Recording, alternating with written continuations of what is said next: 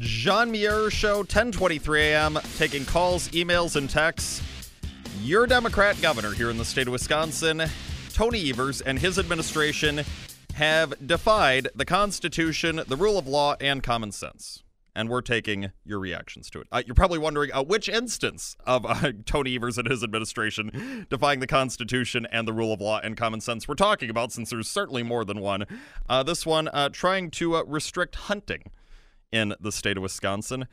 Last I checked, yeah, Wisconsin didn't take too kindly to people not being on board with them exercising the rights and uh, going out and hunting. So we want to hear what you have to say. To uh, the phone lines, we go to our friend Tyler in Luxemburg. Tyler, what do you have for us? Good morning, John. How are you doing this morning? Good. Yourself? I'm doing good. Thank you very much. Uh, I got a theory about why Evers did this did this thing in the administration.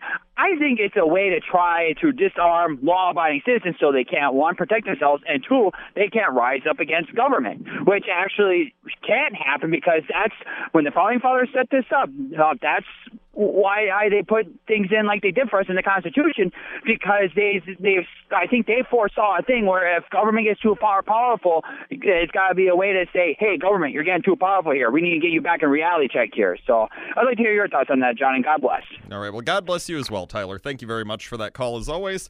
Uh, it does seem yes, like what I said at the end of the last segment there. It, first and foremost, it seems like yet another way that Evers and his administration are trying to make people miserable with hopes that people believe their fake news media propagandists who say, oh, you're miserable and it's all Donald Trump's fault. Everything in 2020, the fault of Donald Trump.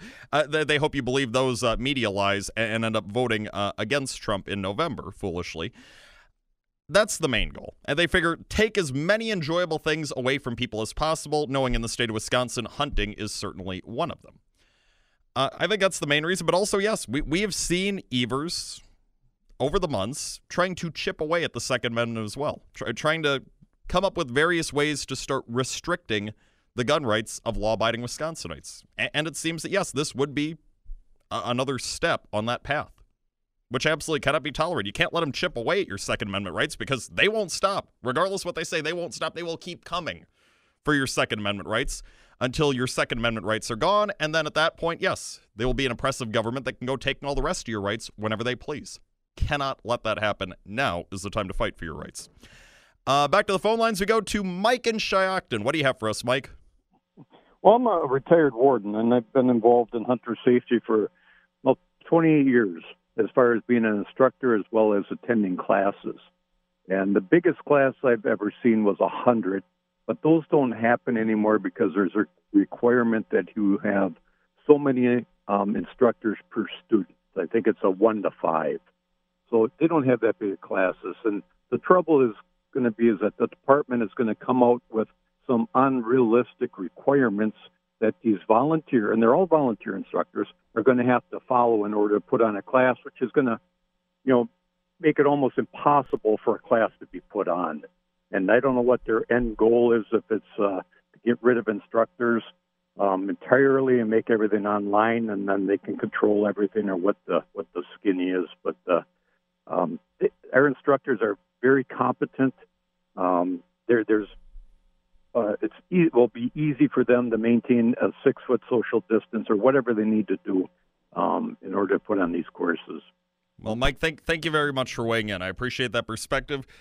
Man's been around for many years uh, around these courses, and he said the largest class he's ever seen is 100 people. They don't even have many more, but even let's say they did have 100 people, still way smaller than these protests and riots taking place in Madison and Milwaukee uh, that Evers has endorsed.